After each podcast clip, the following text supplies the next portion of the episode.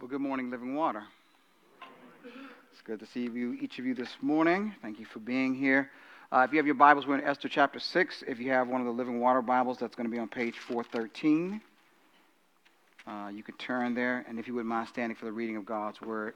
We have 13 verses that we're going to look at today. I'll read those in their entirety, and then we'll take a few moments to highlight a few things from the text today. So, Esther chapter 6. Reading from the ESV. On the night the king could not sleep, on that night the king could not sleep, and he gave orders to bring the book of memorial deeds, the chronicles, and they were read before the king. And it was found written how Mordecai had told about Bigthana and Teresh two of the king's eunuchs who guarded the threshold and who had sought to lay hands on King Ahasuerus. And the king said, What honor or distinction has been bestowed on Mordecai for this? The king's young man who attended him said, Nothing has been done for him. And the king said, Who is in the court? Now Haman had just entered the outer court of the king's palace to speak with the king about having Mordecai hanged on the gallows that he had prepared for him. And the king's young man told him, Haman is there, standing in the court. And the king said, Let him come in. So Haman came, and the king said to him, What should be done to the man whom the king delights to honor? And Haman said to himself, Whom would the king delight to honor more than me? And Haman said to the king, For the man whom the king delights to honor, let royal robes be brought, which the king has worn, and the horse that the king has ridden and on whose head a royal crown is set. And let the robes and the horse be handed over to the one of the king's most noble officials. Let them dress the man on whom, um, whom the king des- delights to honor, and let them lead him on the horse through the square of the city, proclaiming before him, Thus shall it be done to the man whom the king delights to honor. Then the king said to Haman, Hurry, take the robes of the horse, as you have said, and do so to Mordecai the Jew who sits at the king's gate. Leave out nothing that you have mentioned. So Haman took robes and the horse, and he dressed Mordecai and led him through the square of, of the city, proclaiming before him, Thus it shall be done to the man whom the king delights to honor. Then Mordecai turned to the king's gate, returned to the king's gate, but Haman hurried to his house, mourning with his head covered. And Haman told his wife Zeresh and all his friends everything that had happened to him.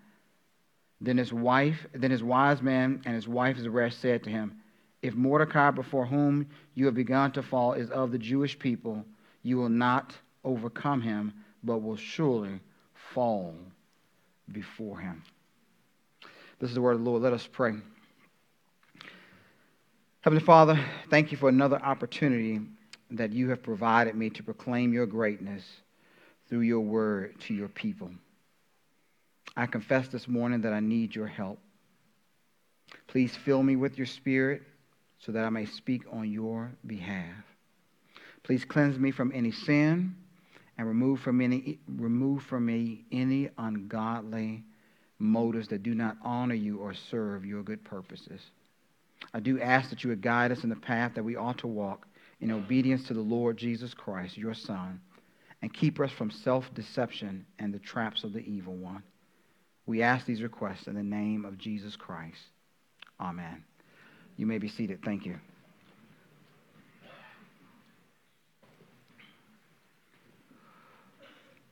So, in the fall of last year, my community group worked through a book together. Uh, it was a book that was a collection of sermons from Chinese pastors and church planters uh, who had prepared a conference to speak to their congregants um, during the season of COVID to encourage them. And one of the stories in the book that we read really um, resonated with me, and I wanted to take some time to share that story with you today. The story was one from one of the church planters. His name was Brian, and this was his personal story. He said, Recently, we hosted an online theological training on gospel theology. I taught the gospel from the perspective of spiritual warfare. And I was very excited about this course because I had spent a lot of time designing and preparing for it. And I had high hopes that after the course, our co-workers' lives would be renewed and transformed. As a result, I was meticulous, careful, and attentive to keep the rhythm of the course going according to all my plans. Now, during the break between sessions, my wife raised a question and said there might be something wrong with one part of my teaching. When I heard this, I instantly became angry. I said to her, Even if there is a problem, you don't have to say it now. I'm teaching the class. You should not tell me now. I tried to hold my anger and asked her to tell me when the class was over. Now, in our family, you need to know that we have a rule when it comes to conflict. We keep communicating until the conflict is resolved and we have reconciled. But at that moment, I refused to follow our family rule. And so my wife said to me, There are 20 minutes of break between the sessions. We can solve the problem in five. Why won't you talk to me? Then I became very angry. Don't you see how busy I am? I need to adjust my mood before I teach this course so I can teach it well. I want to be able to equip the brothers and sisters with more theological training. But in fact, what I was really thinking was, why do you always pick on me? And I began to lose my temper. My wife saw that I was losing my temper, and she said, I, I just pointed out an issue. Why have you become angry at me? As I was talking to her, I began to yell, Are you being attacked by Satan or possessed by a demon? Why are you starting a fight with me? And in reality, I had started the fight. While we were fighting, I even threw a cup on the floor. Bang! And it dented the floor. To make things worse, during the break, I turned off only the audio and left the video on. So, as I was fighting with my wife, a chat message came in via Zoom. It said, Pastor, please be nice to your wife. I saw your ferocious face. At that moment, I was so ashamed. I saw the dent on the floor, and I wanted to find a way to hide in it. I could not continue the class because all the ugly things I had just done were seen by all the students through the camera. I don't know if you remember what Jesus said, but he said this at one point in his ministry Whoever exalts himself will be humbled, and whoever humbles himself will be exalted. And we find the reason why Jesus said this because it had already been said in the Word of God in the book of Proverbs when it read, The Lord resists the proud, but he gives grace to the humble. And so later in the book of Proverbs, we find this warning Pride goes before destruction, and a haughty spirit before a fall. Now, as we, as I read this story last semester, I identified with Pastor Brian's humiliation and shame, accompanied by that feeling of wanting to hide, because there have been moments in my own life when pride has crept into my heart, and the Lord humbled me. And as I reflect on those moments, I wish that they had never happened. So, what about you? You ever been in a situation like that where you allowed your pride to get the best of you, and then circumstances, the Lord worked it in such a way that you realized that you were acting in a sinful way? Well, if you're like me, uh, in light of what I learned from those experiences of the past, I have no desire to ever experience those attitudes or behaviors in the future. I, I don't want them to happen. And I believe that this passage that I read into your hearing today, along with other scriptures, will point us in the right direction if, as Jenny said in the prayer, we're willing to apply what we learn to our lives. So, our text today, which is Esther 6, provides us with a, an example of how this truth, that God opposes the proud might work out in the everyday circumstances of life.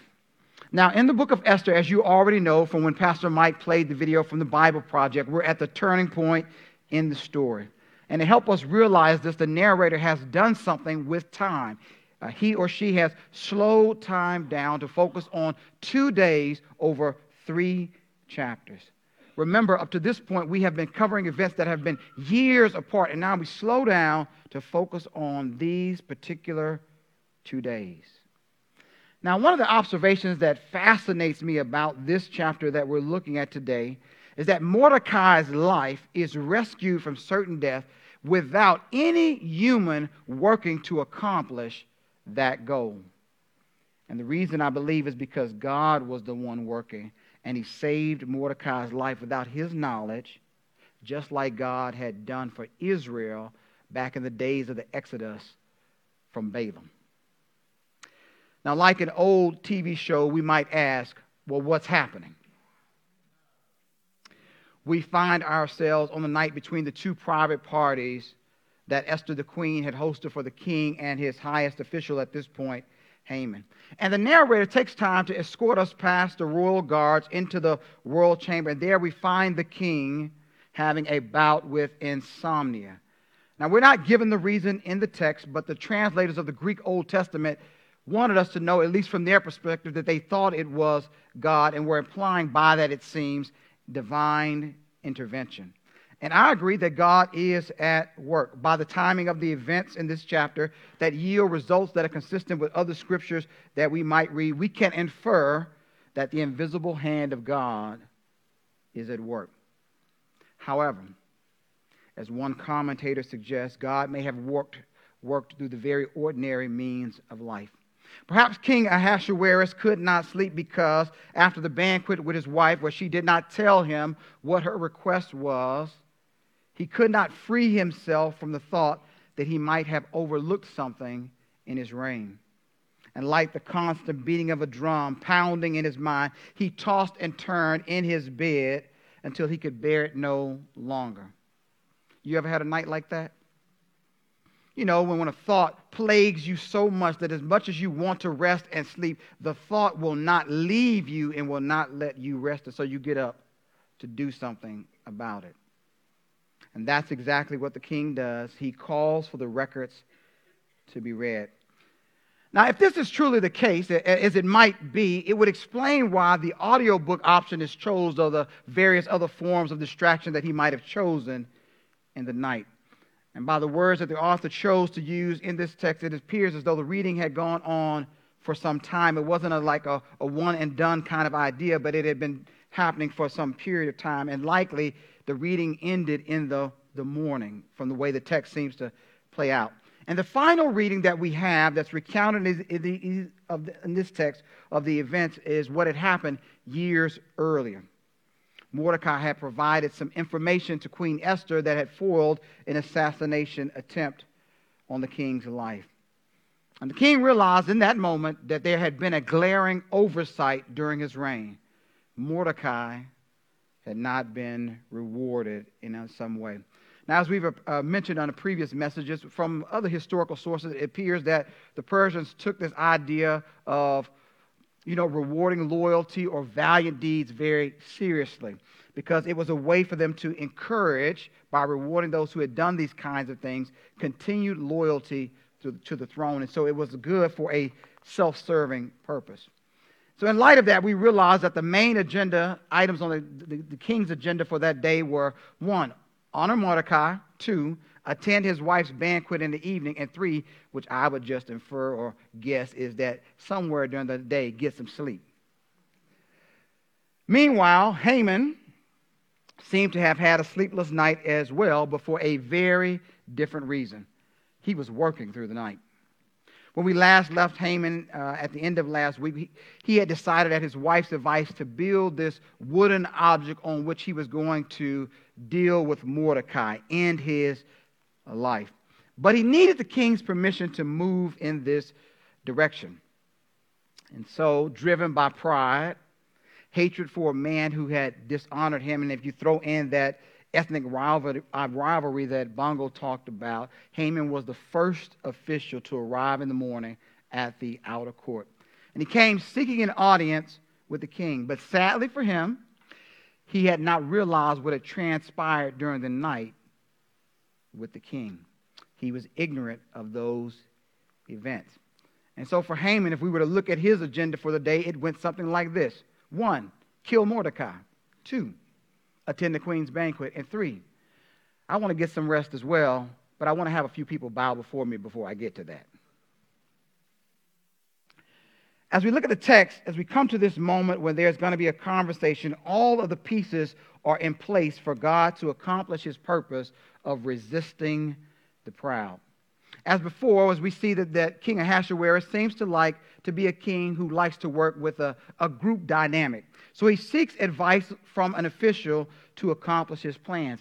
And who's present? Probably not the person that any of us, in light of what the knowledge that we have about the, the relationships we want in this situation, which is Haman. And just as we're reading this story and we think it's about to go south, it all turns on one question. The king asked Haman for his advice, but he does it with a particular set of words such that he does not reveal the identity of the person that he wants to honor. Verse 6. And here's where Haman's pride traps him and leads to his demise. As we mentioned, this is not a book in which we're often given access to people's internal worlds, but on this particular instance, we are. If you look at verse 6, you'll notice what Haman is thinking about himself as the king talks about honoring someone. He says in the text, Whom will the king delight to honor more than me? Now, before you run off and condemn Haman, he could justify this thinking on these grounds. He is second in charge. He has worn the king's signet ring, and he's been invited to two private dinners with the royal family. He, might have a case for thinking this way. But unfortunately, he doesn't realize those are the only options. Those are not the only options on the table. There is another one the king might be thinking of someone else. But Haman cannot see that other option on the table because he's been blinded by his pride. Just as Brian had been blinded by his pride, and just as we are blinded by our pride. And that's what happens to any human. When you take yourself and you block the view of God, with yourself. Haman's pride, however, did not stop God's purposes, but instead actually fulfilled them, which are, according to the text as it plays out, to save and to honor Mordecai. So Haman shows up with this request, and he wants to exterminate Mordecai, and he has already prepared everything to do that. He just needs permission. But when the king suggests that someone can be honored, which Haman's heart is craving, which is honor, he forgets about his request and starts to fantasize about this parade that he could have for himself and all the royal splendor that can be heaped upon himself. And so, as he fantasizes, he fantasizes out loud, giving recommendation, not realizing in that moment he, he's planning out Mordecai's honor parade. In our community groups, we're working through the Abide Bible study that teaches five methods of scripture engagement. So this past Thursday, one of the things I did, we, we covered the technique of visualization, was to visit this text and for me to ask them some questions about this particular text. So I'm going to share those questions with you, and as I share those questions with you, I'm going to ask you to engage in a little bit of visualization. Try to imagine in your mind, as I ask the questions, what might be happening in the text. Here's the first question I asked What expression do you think was on Haman's face when he offered his suggestions, thinking that it was for himself? What feelings do you think he was experiencing inside as he was meditating and ruminating over the idea of all the royal splendor that he might receive? You got that in your mind? Let's transition. What do you think was the look on his face when he realized it wasn't for him, and not just for him, but when the king said the name Mordecai, the Jew, sitting at the king's gate. How do you think his feelings changed in that moment? Well, with the king's command, the door is shut and sealed on Haman's plan. And this becomes a foreshadowing of Haman's ultimate final fall, which is predicted in verses 12 and 13. See, God has a way of humbling us when we allow pride in our hearts. Scholar Anthony Tomasino describes pride and points out the danger that it poses to us and others when he writes Pride, an overwhelming sense of one's importance, is condemned throughout the Bible as sin. It is one of the character traits that Jesus said can defile a person from within. There are essentially two reasons for the Bible's disapproval of pride. One is that pride causes people to exalt themselves over God. Two cases to illustrate this one, Nebuchadnezzar in Daniel chapter 4, and then one, the prince of Tyre, who said of himself, I am a God and I sit, sit in the seat of the gods. But another is that pride it causes people to look down on others and treat them with contempt and abuse. And thus, pride violates the two greatest commandments to love God and to love your neighbor as yourself. Do you see any evidence of pride in your life? Have you checked your heart lately to see if pride has found root in the soil of your heart? Have you taken time to ask the Holy Spirit to, to bring to surface what you might not be able to find on your own because pride has a way of hiding itself in our lives? If you do, my recommendation is repent. So, what does God expect of us instead? I believe the Apostle Peter offers us the way forward when he writes to a congregation. Likewise, you who are younger, be subject to the elders. Here's the point I want to focus on. Clothe yourselves, all of you, with humility toward one another. For God opposes the proud, but gives grace to the humble. Peter instructs all of us as disciples of the Lord to adopt an attitude of humility. Scholar Joel Green helps us understand humility with these words when he writes, Peter thus concerns himself and his audience with a frame of mind or pattern of thinking that belongs to persons who have done with the positioning of themselves in the world's social hierarchy in order to ensure that they are treated with appropriate esteem by their social underlings.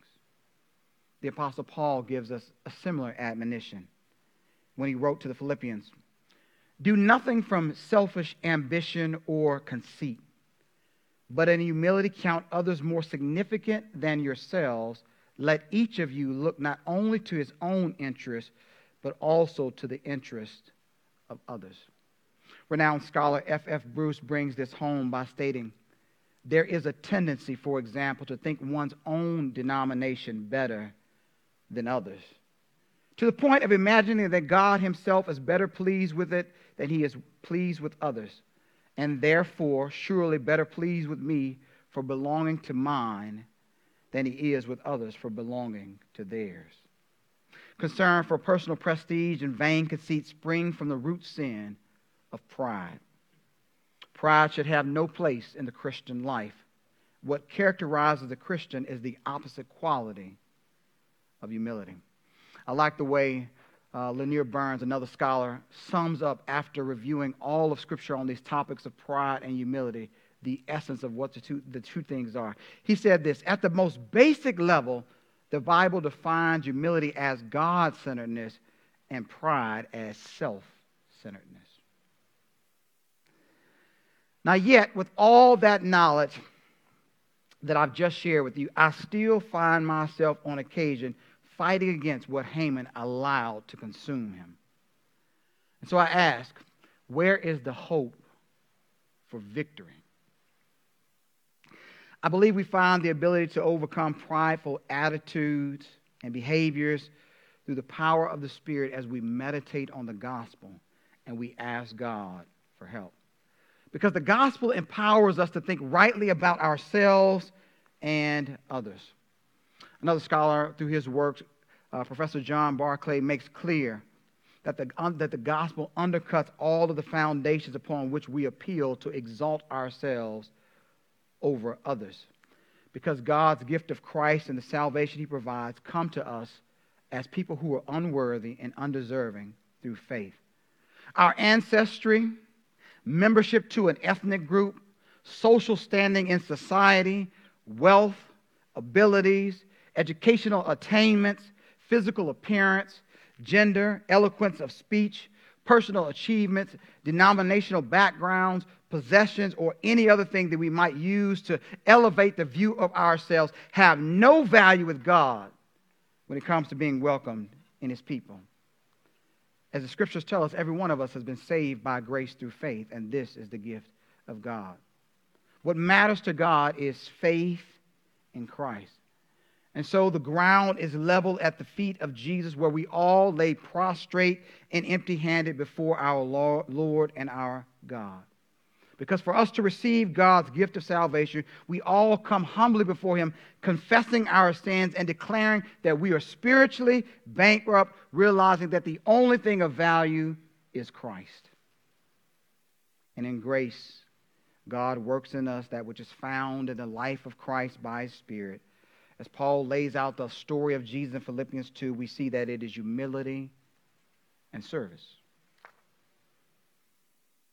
Let me draw upon another thought. In verse 10, back to our text in Esther chapter 6, we see where God exalted Mordecai when it suited his purposes. And in Philippians 2, we see how God has highly exalted the Lord Jesus above all other names in heaven, on earth, or under the earth after he finished God's assigned work for him. And as we look at other texts, we're reminded that God is the one who exalts and the one who brings low. And knowing this, 1 Peter 5, 6, and 7, and James 4.10 encourage us that God will do, for, do the same for us as believers who humble ourselves before God and wait for his divine timing.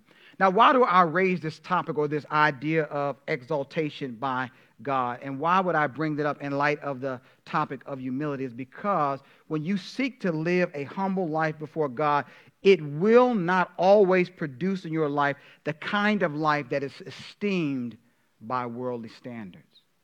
Because in the kingdom of God, as Jesus said to his disciples, greatness is not measured by your social standing in society, but is measured by your service and love of others. See, humility is how we follow in the footsteps of our Lord. Thankfully, Pastor Brian recognized his pride and humbled himself. And he went on to share this. And I'll conclude the message with this. Then I calmed down and I was still before God. My wife is a person full of grace.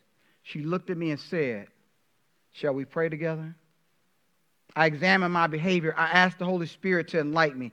And I was able to see that I wanted to build a false ego during this time of teaching so that people would think that I was great at this theology, that I was capable of teaching, and that I could help others transform and renew their lives.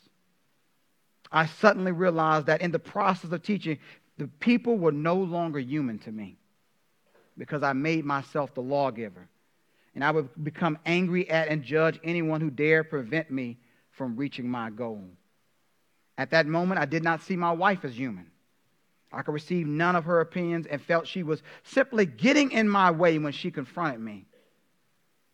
I realized that I needed to look up to Christ with my shame. And at that moment, I looked to Christ. All the pressure I put on myself from teaching rolled off inside of me. When the break was over, I turned on the video. The session was on spiritual warfare. I did not continue to teach. But I spent the whole session resolving the conflict with my wife in front of the brothers and sisters and coworkers. I told her about the struggle within me and my building up of a false ego. And I asked her for her pardon and for her forgiveness. And in the midst of my struggle, I wanted to make myself righteous and worthy in the front of others through my works. After the course concluded three days later, we collected feedback, and many said the most impressive session was the one I led on spiritual warfare where I apologized to my wife and publicly confessed my sin to God. Many commented, Spiritual warfare is real, and the most moving and beneficial session for me was the moment you and your wife truly reconciled and won the victory in the gospel. I conclude with this admonishment from Peter to all of us in the room today. Humble yourselves, therefore, under the mighty hand of God, and at the proper time, he will exalt you, casting all your anxieties on him because he cares for you. Let's pray. Heavenly Father, we greatly thank you for the unspeakable gift of Christ. By your Spirit, please keep our hearts from harboring pride. In light of the fact that you have brought humility to light through the gospel of Jesus Christ as the way your people ought to live. Help us now as we offer our gifts communally so that we might serve your good purposes in the world. We ask these things in the precious and powerful name of Jesus. Amen.